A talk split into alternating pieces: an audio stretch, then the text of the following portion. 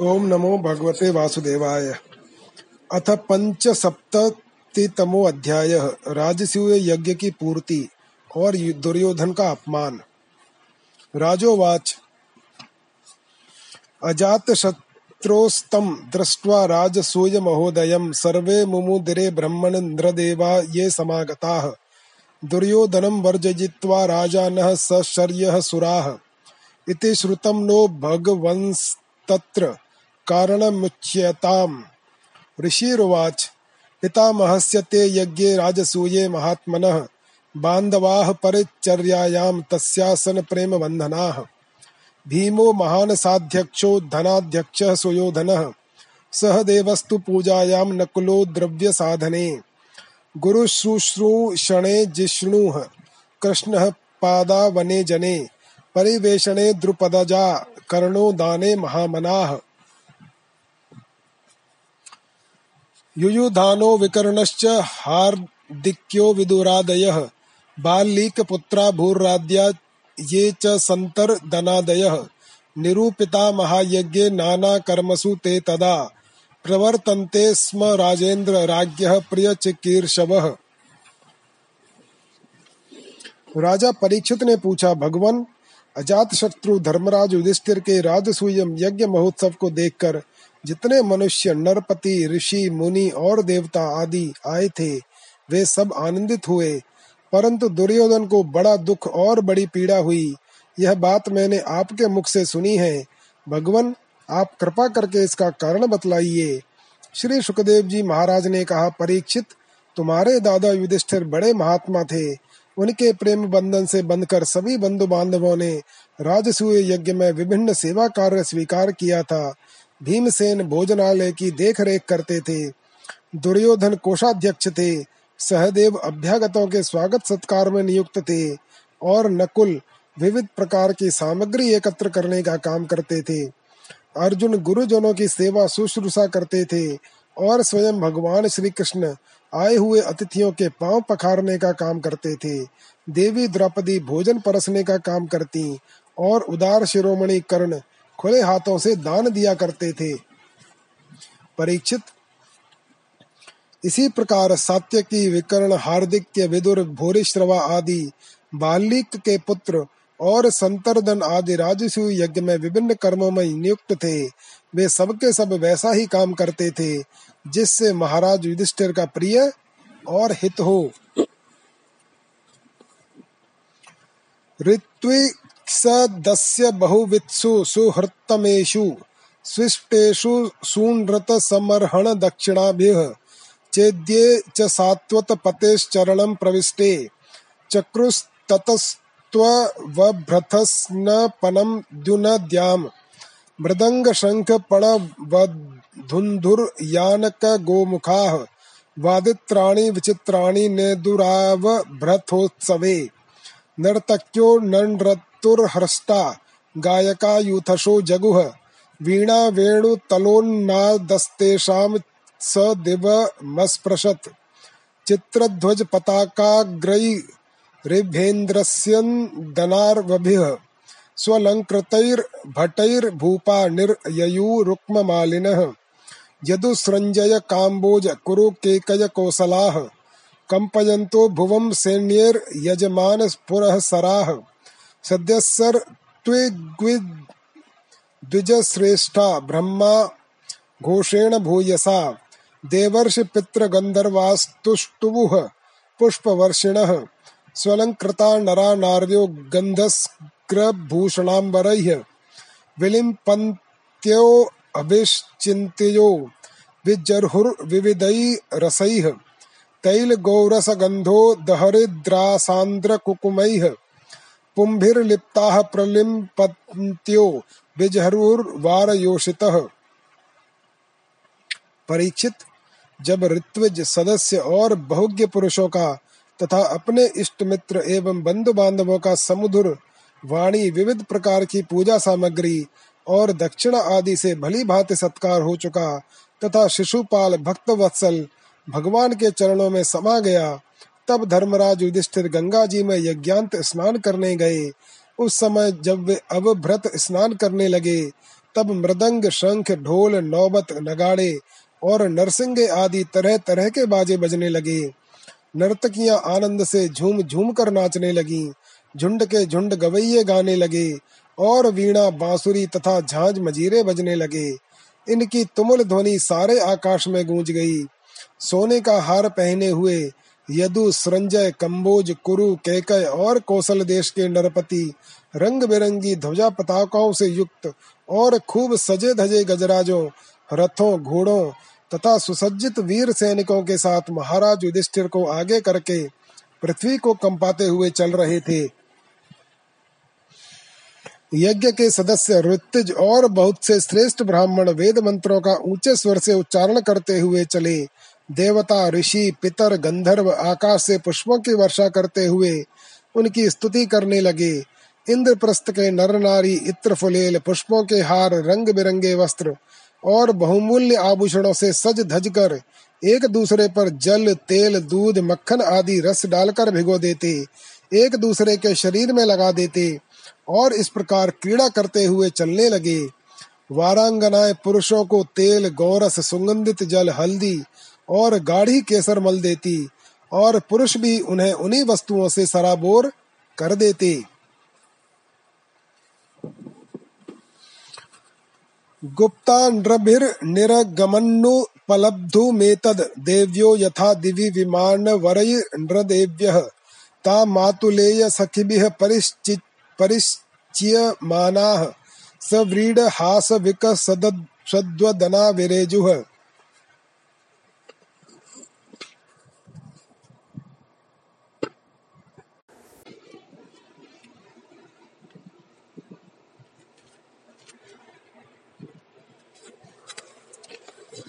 तादेव रानुत सखीन शिश चतुर्द्रतिभिः किलन्नाम्बरा विव्रत गात्र कुचोर मध्याः औत्सुक्य मुक्त कबराच यव मान माल्याः क्षोभम दधुर मल धियाम रुचिरैर विहारैः, स सम्राड रथा रथमारूढ़ सदस्वम रुक्म मालिनम व्योरचत स्वपत्नीभिः क्रियाभिः क्रतुराडिव।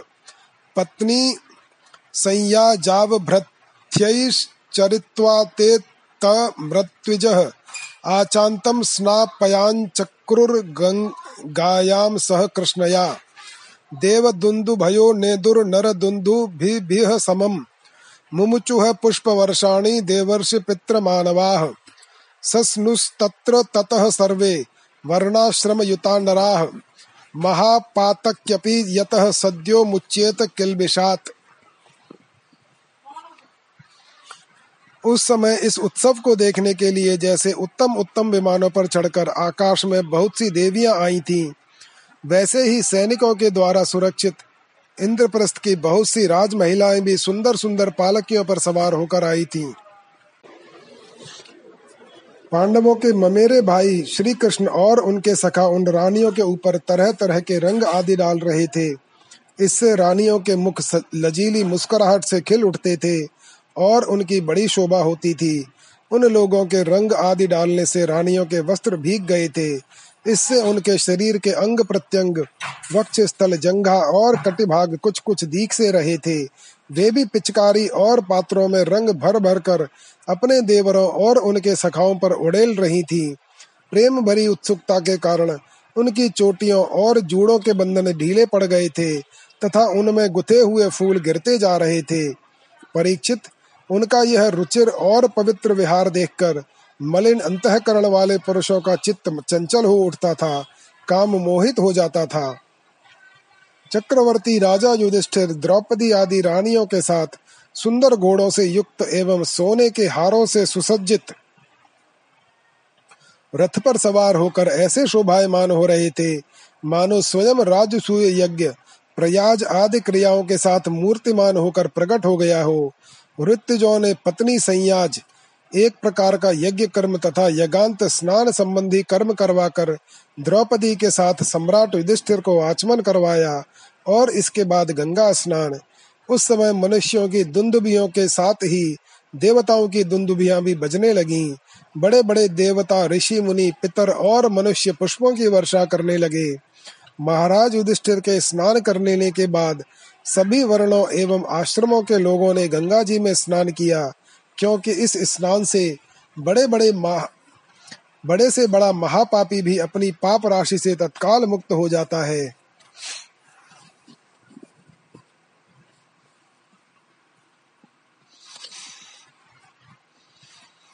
अथ राजा हते क्षौमे परिधाय स्वलंकृत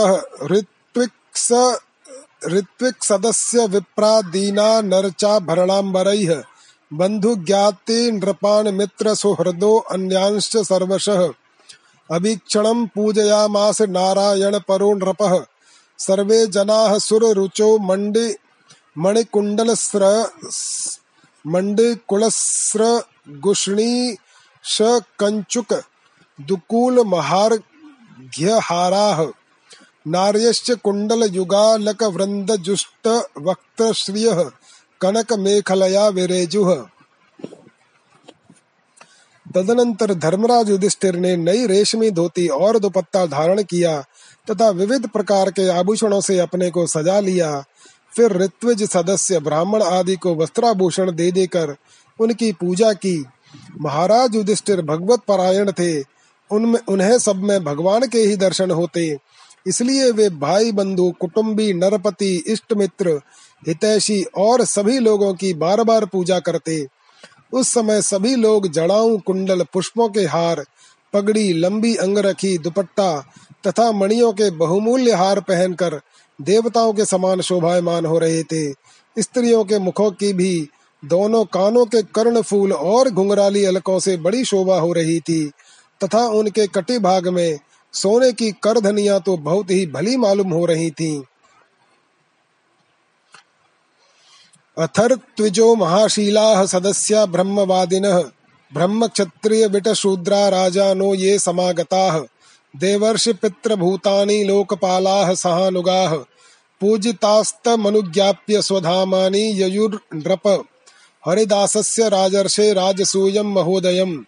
नैवात्रप्यन प्रशंसन्तः। पिबन मर्त्यो अमृतम यथा। ततो युधिष्ठिरो राजा सौहृत संबंधि बांधवान प्रेमणा निवासयामास कृष्णं च त्याग कातरः भगवान अपि तत्रांग न्यवात्सीत् तत्प्रियकरम् प्रस्थाप्य यदु वीरांश्च सांबादींश्च कुशलस्थलीम्। इत्थम राजा धर्मसुतो मनोरथ महावर्णनम्। सुदुस्तरं समुत्तीर्य कृष्णे नासीद गतज्वरः। परीक्षित राजसूय यज्ञ में जितने लोग आए थे परम शीलवान ऋत्विज ब्रह्मवादी सदस्य, ब्राह्मण, क्षत्रिय, वैश्य, शूद्र, राजा, देवता, ऋषि मुनि, पितर तथा अन्य प्राणी और अपने अनुयायियों के साथ लोकपाल, इन सबकी पूजा महाराज युधिष्ठिर ने की।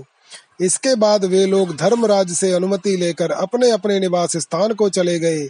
परीक्षित जैसे मनुष्य अमृत पान करते करते कभी तृप्त नहीं हो सकता वैसे ही सब लोग भगवत भक्त राजर्षि युधिष्ठिर के राजसूय महायज्ञ की प्रशंसा करते करते तृप्त न होते थे। इसके बाद धर्मराज युधिष्ठिर ने बड़े प्रेम से अपने हितैषी सुहृद संबंधियों भाई बंधुओं और भगवान श्री कृष्ण को भी रोक लिया, क्योंकि उन्हें उनके बिछोह की कल्पना से ही बड़ा दुख होता था। इसके बाद धर्मराज युधिष्ठिर ने बड़े प्रेम से अपने हितैषी सुहृद संबंधियों भाई बंधुओं, और भगवान श्री कृष्ण को भी रोक लिया, क्योंकि उन्हें उनके विचोह की कल्पना से ही बड़ा दुख होता था। परीक्षित, भगवान श्री कृष्ण ने यदुवंशी वीर सांब आदि को द्वारकापुरी भेज दिया, और स्वयं युधिष्ठिर की अभिलाषा पूर्ण करने के लिए, उन्हें आनंद देने के लिए वहीं रह गए। इस प्रकार धर्मनंदन महाराज युधिष्ठिर मनोरथों के महान समुद्र को, जिसे पार करना अत्यंत कठिन है भगवान श्री कृष्ण की कृपा से अनायास ही पार कर गए और उनकी सारी चिंता मिट गई। एक दांत पुरे तस्य वीक्ष्य दुर्योधन श्रियम, अतप्यद राजसूयस्य महित्वं चाच्युतात्मनः। यस्मिन् नरेन्द्र, दिति, जेन्द्र, सुरेन्द्र, लक्ष्मीर, नाना विभांति किल। विश्वसृजोपक्लप्ताः ताभिः पतीन द्रुपद राजसुतोपतस्थे।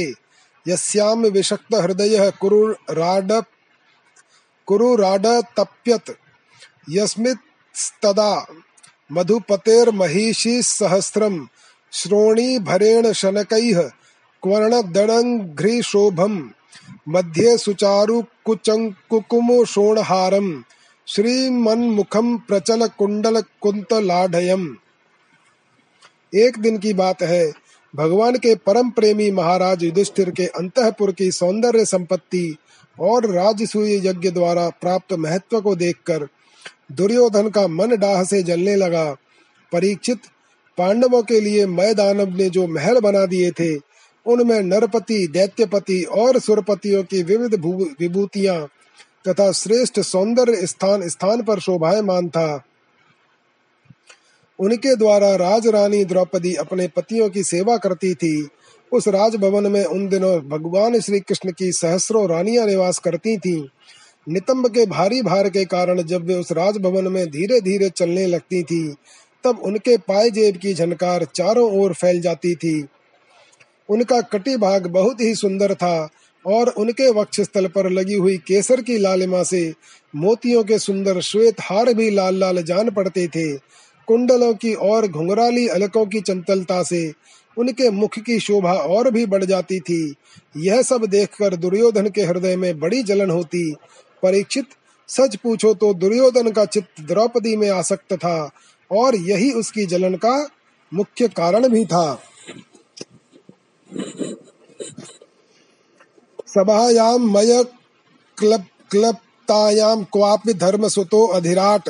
व्रतो अनुजैर्बन्धुभिश्च कृष्णेनापि स्वचक्षुषा आसीनः काञ्चने साक्षादासने मघवानिव।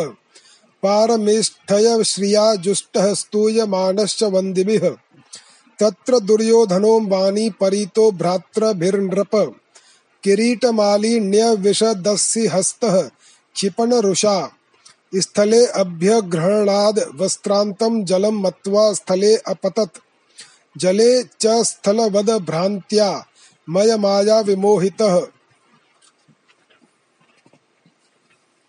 एक दिन राजाधिराज महाराज युधिष्ठिर अपने भाइयों, संबंधियों एवं अपने नयनों के तारे परम हितैषी भगवान श्री कृष्ण के साथ मय दानव की बनाई सभा में स्वर्ण सिंहासन पर देवराज इंद्र के समान विराजमान थे। उनकी भोग सामग्री, उनकी राज्य लक्ष्मी ब्रह्मा जी के ऐश्वर्य के समान थी। वंदी जन उनकी स्तुति कर रहे थे। उसी समय अभिमानी दुर्योधन अपने दुशासन आदि भाइयों के साथ वहाँ आया। उसके सिर पर मुकुट गले में माला और हाथ में तलवार थी। परीक्षित वह क्रोधवश द्वारपालों और सेवकों को झिड़क रहा था। उस सभा में मय दानव ने ऐसी माया फैला रखी थी कि दुर्योधन ने उससे मोहित हो स्थल को ही जल समझकर अपने वस्त्र समेट लिए और स्थल को जल समझकर वह उसमें गिर पड़ा। जहास भीमस्तम दृष्ट्वा स्त्रियो नृपतयो अपरे। निर्वार्य निवार्यमाणा अप्यंग राज्ञा कृष्णानुमोदिताः। सव्रीडितो अवाग्वदनो रुषा ज्वलन। निष्क्रम्य तूष्णीं प्रयजौ गजावयम्। हाहेति शब्दः सुमहानभूत। सतामजात शत्रुविर्मना। इवा भवत्। बभूव तूष्णीं भगवान् भुवो भरम्। भ्रमति स्म यदृशा एतत्ते अभिहितं राजन, यत पृष्टो अहमिह त्वया। सुधो सुयोधनस्य दौरात्म्यम राजसूये महाकृतौ। उसको गिरते देख भीमसेन राजरानियाँ तथा दूसरे नरपति हंसने लगे। यद्यपि युधिष्ठिर उन्हें ऐसा करने से रोक रहे थे, प्यारे परंतु प्यारे परीक्षित, उन्हें इशारे से श्री कृष्ण जी का अनुमोदन प्राप्त हो चुका था। इससे दुर्योधन लज्जित हो गया। उसका रोम रोम क्रोध से जलने लगा। अब वह अपना मुँह लटकाकर चुपचाप सभा भवन से निकलकर हस्तिनापुर चला गया। इस घटना को देखकर सब पुरुषों में हाहाकार मच गया और धर्मराज युधिष्ठिर का मन भी कुछ खिन्न सा हो गया। परीक्षित, यह सब होने पर भी भगवान श्री कृष्ण चुप थे। उनकी इच्छा थी कि किसी प्रकार पृथ्वी का भार उतर जाए। और सच पूछो तो उन्हीं की दृष्टि से दुर्योधन को वह भ्रम हुआ था। परीक्षित, तुमने मुझसे यह पूछा था कि उस महान राजसूय यज्ञ में दुर्योधन को डाह क्यों हुआ, जलन क्यों हुई, सो वह सब मैंने तुम्हें बतला दिया। इति श्रीमद्भागवते महापुराणे पारमहंस्याम संगीतायाम दशम स्कंधे उत्तरार्धे दुर्योधन मान भंगो नाम पंचसप्ततितमो अध्यायः।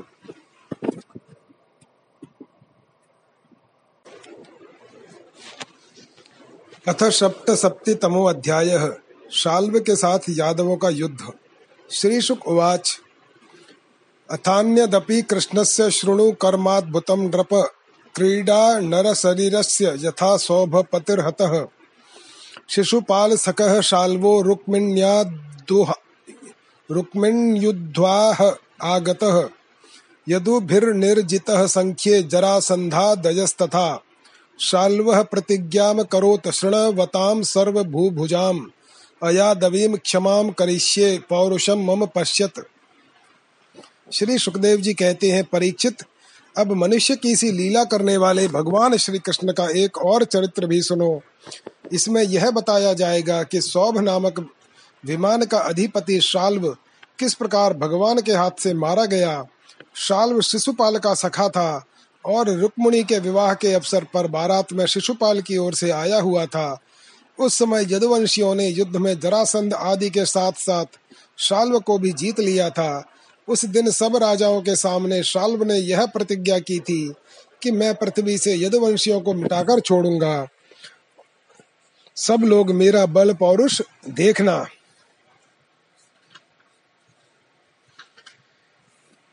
इति मूढ़ प्रतिज्ञाय देवं पशुपतिं प्रभुम्। आराधयामास नृप पांसु मुष्टिम सकृद ग्रसन संवत्सरान्ते भगवान नाशुतोष उमापतिः। वरेणच्छन्दयामास शाल्वं शरणमागतम् देवासुर मनुष्याणां गन्धर्वो रगरक्षसाम्। अभेद्यं कामगं वव्रे य यानं वष्णि भीषणम् तथेति गिरिशादिष्टो मयः परपुरञ्जयः। पुरम निर्माय शाल्वाय प्रता प्रादात सौभय सौभमयस्मयम् स लब्ध्वा कामगम यानम तमोधाम दुरासदम। ययौ द्वारवतीं शाल्वो वैरम वृष्णिकृतं स्मरन्। निरुद्धय सेनया शाल्वो महत्या वर्त भरतर्षभ। पुरीं बभञ्जो पवनान्युद्यानानि च सर्वशः। सगो पुराणी द्वाराणी प्रासादाट्टालतोलिकाः। विहारान् सह विमानाग्रयान्निपेतुः शस्त्रवृष्टयः। शिलाद्रुमाश्चाशनयः सर्पा आसार शर्कराः प्रचण्डश्चक्रवातो अभूद रजसा आच्छादिता दिशः। इत्यर्द्यमाना सौभेन कृष्णस्य नगरी भृशम्। नाभ्यपद्यत शम राजंस्त्रिपुरेण यथा मही। परीक्षित मूड शाल्व ने इस प्रकार प्रतिज्ञा करके देवादिदेव भगवान पशुपति की आराधना प्रारंभ की। वह उन दिनों दिन में केवल एक मुट्ठी भर राख फांक लिया करता था। यो तो पार्वती पति भगवान शंकर आशुतोष है और दानी है। फिर भी वे शाल्व का घोर संकल्प जानकर एक वर्ष के बाद प्रसन्न हुए। उन्होंने अपने शरणागत शाल्व से वर मांगने के लिए कहा। उस समय शाल्व ने यह वर मांगा कि मुझे आप एक ऐसा विमान दीजिए, जो देवता, असुर, मनुष्य, गंधर्व, नाग और राक्षसों से तोड़ा न जा सके। जहाँ इच्छा हो वहीं चला जाए और यदवंशियों के लिए अत्यंत भयंकर हो। भगवान शंकर ने कह दिया, तथास्तु, इसके बाद उनकी आज्ञा से विपक्षियों के नगर जीतने वाले मैं दानव ने लोहे का सौभ नामक विमान बनाया और शाल्व को दे दिया। वह विमान क्या था? एक नगर ही था। वह इतना अंधकारमय था कि उसे देखना या पकड़ना अत्यंत कठिन था। चलाने वाला उसे जहाँ ले जाना चाहता, वहीं वह उसके इच्छा करते ही चला जाता था। शाल्व ने वह विमान प्राप्त करके द्वारका पर चढ़ाई कर दी, क्योंकि वह वृष्णवंशी यादवों के द्वारा किए हुए वैर को सदा स्मरण रखता था। परीक्षित, शाल्व ने अपनी बहुत बड़ी सेना से द्वारका को चारों ओर से घेर लिया और फिर उसके फल फूल से लदे हुए उपवन और उद्यानों को उजारने और नगर द्वारों, फाटकों, राजमहलों, अटारियों, दीवारों और नागरिकों के मनोविनोद के स्थानों को नष्ट भ्रष्ट करने लगा। उस श्रेष्ठ विमान से शस्त्रों की झड़ी लग गई। बड़ी बड़ी चट्टाने, वृक्ष, वज्र, सर्प और ओले बरसने लगे। बड़े ज़ोर का बवंडर उठ खड़ा हुआ। चारों ओर धूल ही धूल छा गई। परीक्षित प्राचीन काल में जैसे त्रिपुरासुर ने सारी पृथ्वी को पीड़ित कर रखा था, वैसे ही शाल्व के विमान ने द्वारकापुरी को अत्यंत पीड़ित कर दिया था। वहाँ के नर नारियों को कहीं एक क्षण के लिए भी शांति न मिलती थी।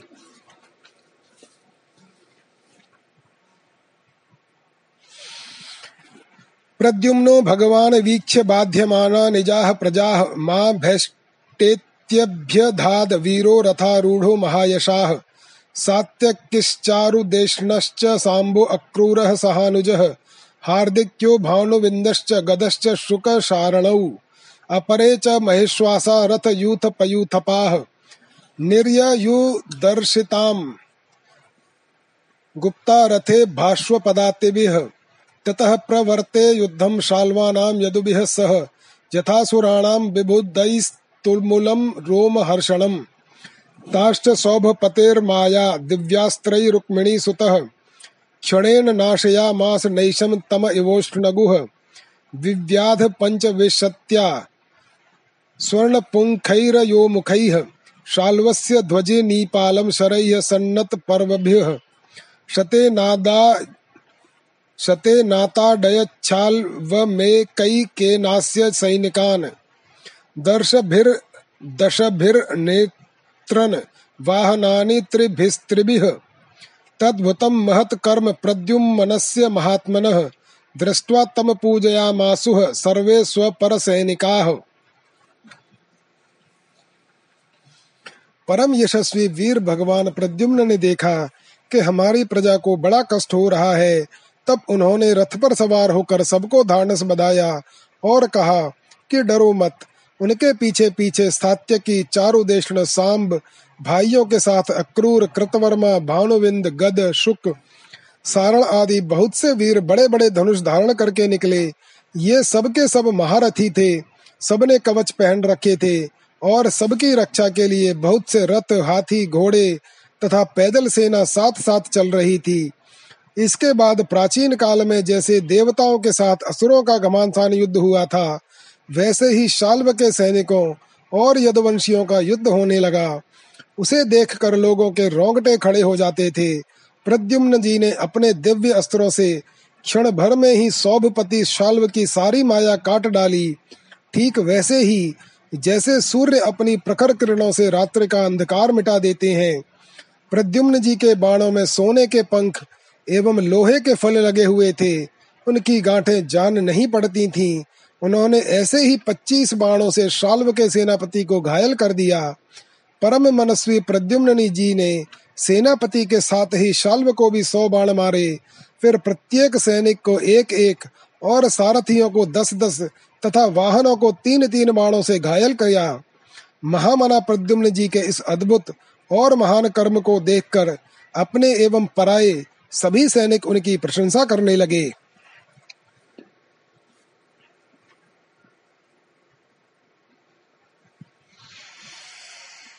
बहुरूपैक रूपम तद दृश्यते न च दृश्यते। मायामयम मय कृतम दुर्विभाव्यम परैरभूत। क्वचिद भूमौ, क्वचिद व्योमनि, गिरिमूर्धनि जले क्वचित अलात चक्रवद भ्राम्यत सौभम तद दुरवस्थितम यत्र यत्रोपलक्ष्येत ससौभः सह सैनिकः शाल्वस्ततस्ततो अमुञ्चन शरान् सात्वत यूथपाः।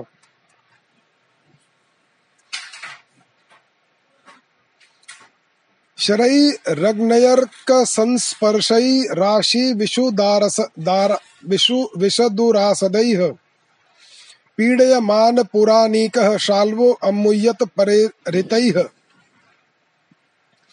शाल्वानि कपशस्त्रौ घैर्वृष्णे वीरा भ्रशार्दिताः न त्यजूरण स्व स्व लोकद्वयजिगीष्वः शव। शाल्वा मात्योद्युमान नाम प्रद्युम्नं प्राक् प्रपीडितः। आसाद्य गदया मौर्व्या व्याहत्य व्य न दद बली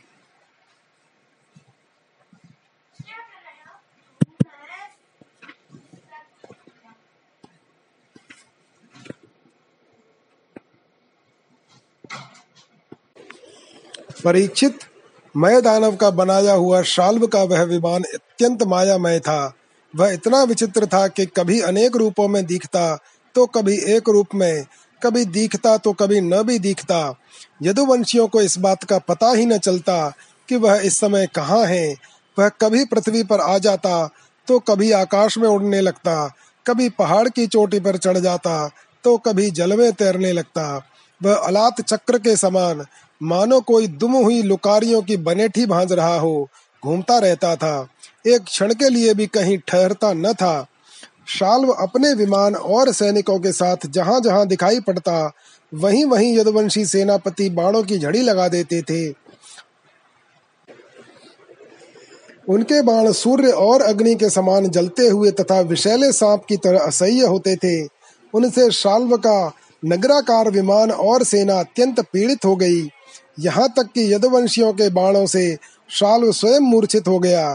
परीक्षित शाल्व के सेनापतियों ने भी यदुवंशियों पर खूब शस्त्रों की वर्षा कर रखी थी। इससे वे अत्यंत पीड़ित थे, परंतु उन्होंने अपना अपना मोर्चा छोड़ा नहीं। वे सोचते थे कि मरेंगे तो परलोक बनेगा, और जीतेंगे तो विश्व की प्राप्ति जीतेंगे तो विजय की प्राप्ति होगी। परीक्षित शाल्व के मंत्री का नाम था द्युमान। जिसे पहले प्रद्युम्न जी ने पच्चीस बाण मारे थे, वह बहुत बली था।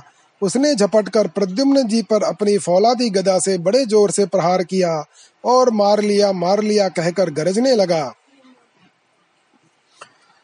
प्रद्युम्नम गदया शीर्ण वक्ष स्थल मरिंदमम अपोवाह रणत सूतो धर्मविद दारुकात्मज। लब्ध संज्ञो मुहूर्तेन कार्षणिः सारथिम ब्रवीत। अहो असाध्विदम यूत सूत यद रणान्मे अपसर्पणम। न यदू नाम कुले जातः श्रूयते रणविच्युतः। विना मत क्लीब क्लीबचित्तेन सूतेन प्राप्त किल्बिषात्। किम नो वक्षे अभिसंगम्य पितरौ राम केशवौ युद्धात् सम्यग् पक्रान्तः पृष्टस्तत्रात्मनः क्षमम्। व्यक्तं मे कथयिष्यन्ति हसन्त्यो भ्रातृजामयः क्लैब्यम कथम कथम वीर तवान्य कथ्यताम रधे परीक्षित गदा की चोट से शत्रुद्रमन प्रद्युम्न जी का वक्ष स्थल फट सा गया। दारू का पुत्र उनका रथ हाँक रहा था। वह सारथी धर्म के अनुसार उन्हें रणभूमि से हटा ले गया। दो घड़ी में प्रद्युम्न जी की मूर्छा टूटी। तब उन्होंने सारथी से कहा, सारथे, तूने यह बहुत बुरा किया। हाय हाय, तू मुझे रणभूमि से हटा लाया। सूत हमने ऐसा कभी नहीं सुना कि हमारे वंश का कोई भी वीर कभी रणभूमि छोड़कर अलग हट गया हो। यह कलंक का टीका तो केवल मेरे ही सिर लगा। सचमुच सूत, तू कायर है, नपुंसक है, बतला तो सही, अब मैं अपने ताऊ बलराम जी और पिता श्री कृष्ण के सामने जाकर क्या कहूँगा? अब तो सभी लोग यही कहेंगे ना कि मैं युद्ध से भग गया। उनके पूछने पर मैं अपने अनुरूप क्या उत्तर दे सकूँगा? मेरी भाभियाँ हंसती हुई मुझसे साफ़ साफ़ पूछेंगी कि कहो वीर, तुम नपुंसक कैसे हो गए? दूसरों ने युद्ध में तुम्हें नीचा कैसे दिखा दिया? सूत, अवश्य ही तुमने मुझे रणभूमि से भगाकर अक्षम्य अपराध किया है। सारथिर्वाच धर्मं विजानता आयुष्मन कृत मे तन्मया विभो, सूतः कृच्छ्रगतं रक्षेद रथिनं सारथिं रथि। एतद् विदित्वा तु भवान् मया पो वाहितो रणात्। उपसृष्टः परेणेति मूर्छितो गदया हतः। सारथी ने कहा, आयुष्मन, मैंने जो कुछ किया है, सारथी धर्म समझकर ही किया है। मेरे समर्थ स्वामी, युद्ध का ऐसा धर्म है कि संकट पड़ने पर सारथी रथी की रक्षा कर ले और रथी सारथी की। इस धर्म को समझते हुए ही मैंने आपको रणभूमि से हटाया है। शत्रु ने आप पर गदा का प्रहार किया था, जिससे आप मूर्छित हो गए थे, बड़े संकट में थे। इसी से मुझे ऐसा करना पड़ा। इति श्रीमद् भागवते महापुराणे पारमहंस्याम संगीतायाम दशम स्कंधे उत्तरार्धे शाल्व युद्धे षट्सप्ततितमोऽध्यायः अथ सप्तसप्ततितमोऽध्यायः शाल्व उद्धार। श्रीशुक उवाच। स तूपस्पृश्य सलिलं दंशितो धृतकार्मुकः। नय माँ द्युमतः पार्श्वं वीरस्येत्याह सारथिम्। विद्मन्तं स्वसैन्यानि द्युमन्तं रुक्मिणीसुतः प्रतिहत्य प्रत्यविध्यन्नाराचैरष्टभिः स्मयन्। चतुर्भिश्चतुरो वाहनसूतमेकेन चाहनत्। द्वाभ्यां धनुश्च केतुं च वै शिरः। गदसात्यकिसाम्बाद्या जग्नुः सौभपतेर्बलम् पेतुः समुद्रे सौभे याः, सर्वे सञ्छिन्नकन्धराः एवं यदूनां शाल्वानां निघ्नतामितरेतरम् युद्धं तृणवरात्रं तद्भूतु मुलमुल्बणम् इन्द्रप्रस्थं गतः कृष्ण आहूतो धर्मसूनुना। राजसूये अथ निर्वृत्ते शिशुपाले च संस्थिते। श्री सुखदेव जी कहते हैं, परीक्षित, अब प्रद्युम्न जी ने हाथ मुँह धोकर कवच पहन धनुष धारण किया और सारथी से कहा कि मुझे वीर द्युमान के पास फिर से ले चलो। उस समय द्युमान यादव सेना को तहस नहस कर रहा था। प्रद्युम्न जी ने उसके पास पहुंचकर उसे ऐसा करने से रोक दिया और मुस्कुराकर आठ बाण मारे। चार बाणों से उसके चार घोड़े और एक एक बाण से सारथी धनुष ध्वजा और उसका सिर काट डाला। इधर गद, सात्यकी, सांब आदि यदवंशी वीर भी शाल्व की सेना का संहार करने लगे। सौभ विमान पर चढ़े हुए सैनिकों की गर्दनें कट जाती और वे समुद्र में गिर पड़ते। इस प्रकार यदुवंशी और शाल्व के सैनिक एक दूसरे पर प्रहार करते रहे। बड़ा ही घमासान और भयंकर युद्ध हुआ और वह लगातार सत्ताईस दिन तक चलता रहा। उन दिनों भगवान श्री कृष्ण धर्मराज युधिष्ठिर के बुलाने से इंद्रप्रस्थ गए हुए थे। राजसूय यज्ञ हो चुका था और शिशुपाल की भी मृत्यु हो गई थी। कुरु वृद्धानुज्ञाप्य मुनीश्च ससुतां प्रथां निमित्तान्यक्ति घोराणि पश्यन् द्वारवतीं ययौ। आह चाह मिहायात आर्य मिश्राभ्ये संगतः। राजन्याश्चैद्य पक्षीया नूनं हन्युः पुरीं मम। वीक्ष्य तत कदनं स्वानं निरूप्य पुररक्षणं। सौभं च शाल्वराजं च दारुकं प्राह केशवः। रत्थं प्रापय मे सूत शाल्वस्यान्ति कमाशु वै। संभ्रमस्ते न कर्तव्यो मायावी सौभराडयम्। इत्युक्तश्चोदयामास रथमास्थाय दारुकः। विशन्तं दद्रशुः सर्वे स्वे परे चारुणानुजम्। ओए ओए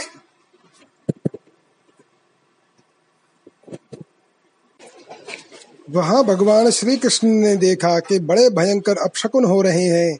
तब उन्होंने कुरुवंश के बड़े बूढ़ों, ऋषि मुनियों, कुंती और पांडवों से अनुमति लेकर द्वारका के लिए प्रस्थान किया। वे मन ही मन कहने लगे, मैं पूज्य भाई, बलराम जी के साथ यहाँ चला आया।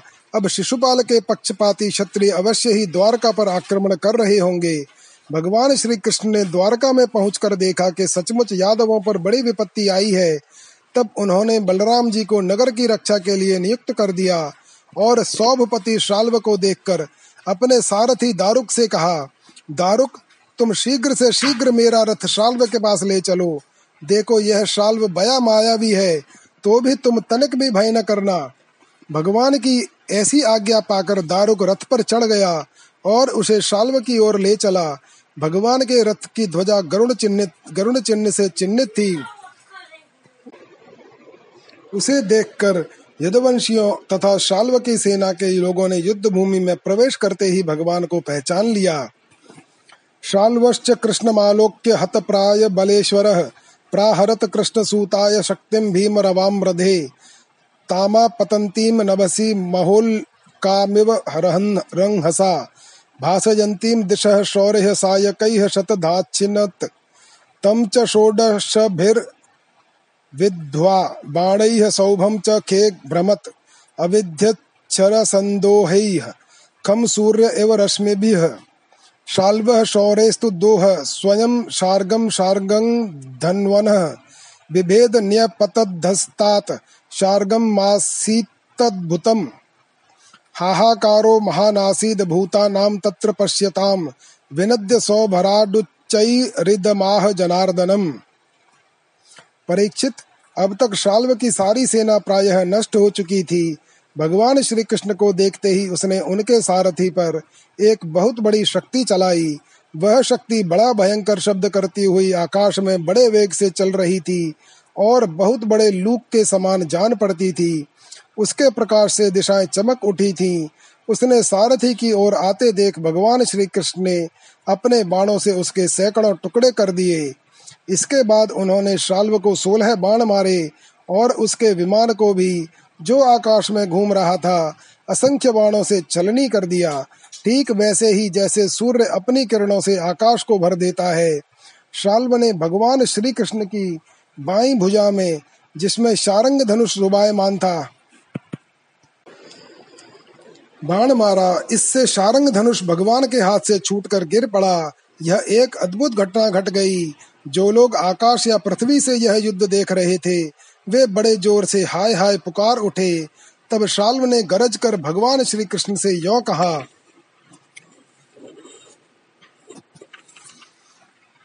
यत्त्वया मूढ़ नः सख्युर्भ्रातुर्भार्या हृतेक्षताम्, प्रमत्तः स सभा मध्ये त्वया व्यापादितः सखा।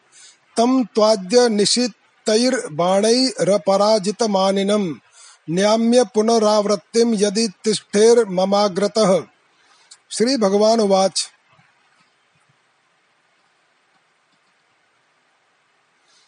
वृथा त्वम कथसे मंद न पश्यन् पश्यस्यन्तिके अनन्तकम्। अन्तकम् पौरुषं दर्शयन्ति स्म शूरा न बहुभाषिणः। इत्युक्त्वा भगवाञ्छाल्वं गदया भीमवेगया। तदाड़ जत्रौ संरब्धः स च कम्पे वमण्डसरक्। गदयां सन्निवृत्तायां शाल्वस्त्वन्तरधीयत। ततो मुहूर्त आगत्य पुरुषः शिरसाच्युतम् देवक्या प्रहितो अस्मीति नत्वा प्राह वचो रुदन। मूढ़, तूने हम लोगों के देखते देखते हमारे भाई और सखा शिशुपाल की पत्नी को हर लिया तथा भरी सभा में, जबकि हमारा मित्र शिशुपाल असावधान था, तूने उसे मार डाला। मैं जानता हूँ कि तू अपने को अजय मानता है। यदि मेरे सामने ठहर गया तो मैं आज तुझे अपने तीखे बाणों से वहाँ पहुँचा दूँगा, जहाँ से फिर कोई लौटकर नहीं आता। भगवान श्री कृष्ण ने कहा, रे मंद, तू व्रथा ही बहक रहा है। तुझे पता नहीं कि तेरे सिर पर मौत सवार है। शूरवीर व्यर्थ की बकवाद नहीं करते।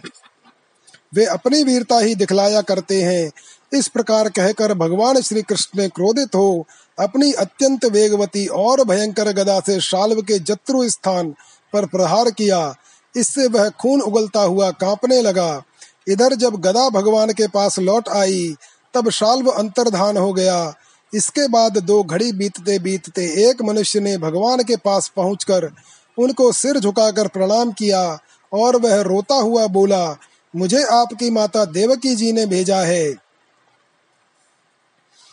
कृष्ण कृष्ण महाबाहो पिता ते पितृवत्सल। बद्ध्वा पनीतः शाल्वेन सौनिकेन यथा पशुः। निशम्य विप्रियं कृष्णो मानुषीं प्रकृतिं गतः। विमनस्को घृणै स्नेहाद बभाषे प्राकृतो यथा। कथम रामं संभ्रांतं जित्वा जेयं सुरासुरैः। शाल्वे नाल्पीयसा नीतः पिता मे बलवान विधिः। इति ब्रुवाणे गोविंदे सौभराट प्रत्युपस्थितः। वसुदेव मिवानीय कृष्णम चेदमुवाच सह उन्होंने कहा है कि अपने पिता के प्रति अत्यंत प्रेम रखने वाले महाबाहु श्री कृष्ण शाल्व तुम्हारे पिता को उसी प्रकार बाँध कर ले गया है, जैसे कोई कसाई पशु को बाँध कर ले जाए। यह अप्रिय समाचार सुनकर भगवान श्री कृष्ण मनुष्य से बन गए। उनके मुँह पर कुछ उदासी छा गई। वे साधारण पुरुष के समान अत्यंत करुणा और स्नेह से कहने लगे, अहो मेरे भाई बलराम जी को तो देवता अथवा असुर कोई नहीं जीत सकता।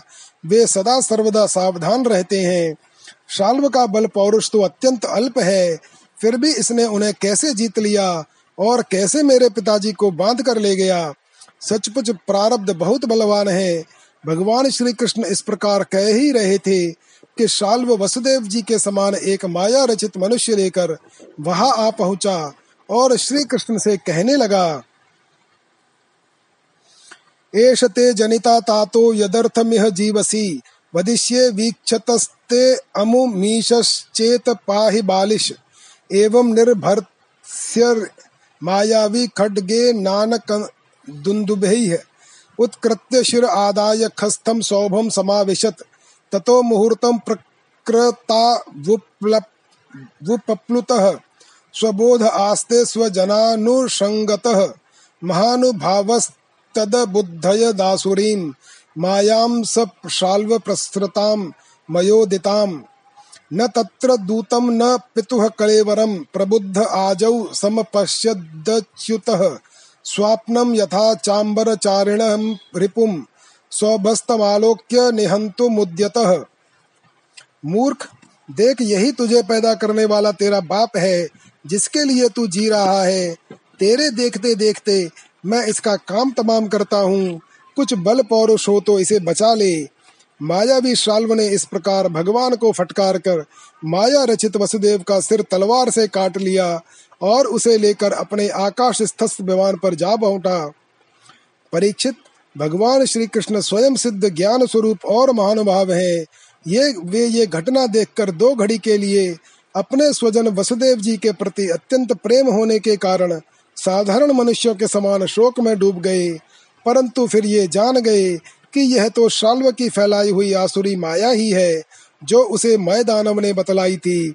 भगवान श्री कृष्ण ने युद्ध भूमि में सचेत होकर देखा, न वहाँ दूत है और न पिता का वह शरीर, जिसे स्वप्न में एक दृश्य देखकर लुप्त हो गया हो। उधर देखा तो शाल्व विमान पर चढ़कर आकाश में विचर रहा है तब वे उसका वृद्ध वध करने के लिए उद्यत हो गए। एवं वदन्ति राजर्षे ऋषिजः केचनान्विताः यत स्ववाचो विरुध्येत नूनम ते न स्मरन्त्युत। क्व शोकमोहो स्नेहो वा भयं वा ये अज्ञ संभवाः क्व चाखण्डित विज्ञान ज्ञानैश्वर्यस्त्वखण्डितः यत् पादसेवोर्जितया आत्मविद्यया हिन्वन्त्यनाद्यात्मविपर्ययग्रहं लभन्त आत्मीयमनन्तमैश्वरम् कुतोन्मोहः परमस्य सद्गतेः। तं शस्त्रपूगैः प्रहरन्तमोजसा।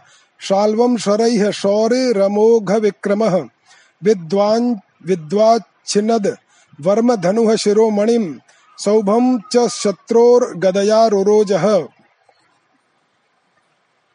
प्रिय परीक्षित इस प्रकार की बात पूर्व पर का विचार न करने वाले कोई कोई ऋषि कहते हैं, अवश्य ही वे इस बात को भूल जाते हैं कि श्री कृष्ण के संबंध में ऐसा कहना उन्हीं के वचनों के विपरीत है।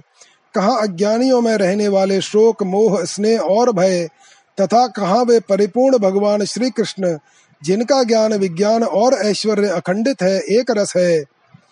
बड़े बड़े ऋषि मुनि भगवान श्री कृष्ण के चरण कमलों की सेवा करके आत्म विद्या का भली भांति संपादन करते हैं और उसके द्वारा शरीर आदि में आत्म बुद्धि रूप अनादि अज्ञान को मिटा डालते हैं तथा आत्म संबंधी अनंत ऐश्वर्य प्राप्त करते हैं। उन संतों के परम गति स्वरूप भगवान श्री कृष्ण में भला मोह कैसे हो सकता है? अब शाल्व भगवान श्री कृष्ण पर बड़े उत्साह और वेग से शस्त्रों की वर्षा करने लगा था। अमोघ शक्ति भगवान श्री कृष्ण ने भी अपने बाणों से शाल्व को घायल कर दिया और उसके कवच, धनुष तथा सिर की मणि को छिन्न भिन्न कर दिया।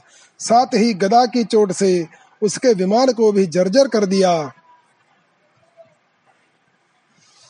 तत्त कृष्ण हस्ते ऋतया विचूर्णितम, पपात तोये गदया सहस्रधा, विसृज्य तद भूतल गदा मुद्यम्य शाल्वो अच्युतमभ्यगाद द्रुतम आधावतः सगदम तस्य बाहुं भल्लेन छित्त्वाथ रथांगमद्भुतम वधाय शाल्वस्य लयार्कसन्निभं बिभ्रद बबहु सार्क इवोदयाचलः जहार तेनैव शिरः सकुण्डलं किरीटयुक्तं पुरमायिनो हरिः। वज्रेण वृत्रस्य यथा पुरन्दरो बभूव हाहेति वचस्तदा नृणाम्। तस्मिन् निपतिते पापे सौभे च गदया हते। ने दुर्दुन्दुभयो राजन दिवि देव गणेरिताः। सखी नाम पचिंतिम कुरवन दंत वक्त्रोरुषाभ्यगात परीक्षित, भगवान श्री कृष्ण के हाथों से चलाई हुई गदा से वह विमान चूर चूर होकर समुद्र में गिर पड़ा। गिरने के पहले ही शाल्व गदा हाथ में लेकर धरती पर कूद पड़ा और सावधान होकर बड़े वेग से भगवान श्री कृष्ण की ओर झपटा। शाल्व को आक्रमण करते देख, उन्होंने भाले से गदा के साथ उसका हाथ काट गिराया। फिर उसे मार डालने के लिए उन्होंने प्रलय कालीन सूर्य के समान तेजस्वी और अत्यंत अद्भुत सुदर्शन चक्र धारण कर लिया। उस समय उनकी ऐसी शोभा हो रही थी, मानो सूर्य के साथ उदयाचल शोभायमान हो। भगवान श्री कृष्ण ने उस चक्र से परम मायावी शाल्व का कुंडल किरीट सहित सिर धड़ से अलग कर दिया। ठीक वैसे ही जैसे इंद्र से इंद्र ने वज्र से वृत्रासुर का सिर काट डाला था। उस समय शाल्व के सैनिक अत्यंत दुख से हाय हाय चिल्ला उठे। परीक्षित, जब पापी शाल्व मर गया और उसका विमान भी गदा के प्रहार से चूर चूर हो गया, तब देवता लोग आकाश में दुंदुबिया बजाने लगे। ठीक इसी समय दंत वक्त्र अपने मित्र शिशुपाल आदि का बदला लेने के लिए अत्यंत क्रोधित होकर आ पहुँचा। इति श्रीमद्भागवते महापुराणे पारमहंस्याम संहितायाम दशम स्कंदे उत्तरार्धे सौभवदो नाम सप्त सप्ततितमो अध्यायः। ओम नमो भगवते वासुदेवाय।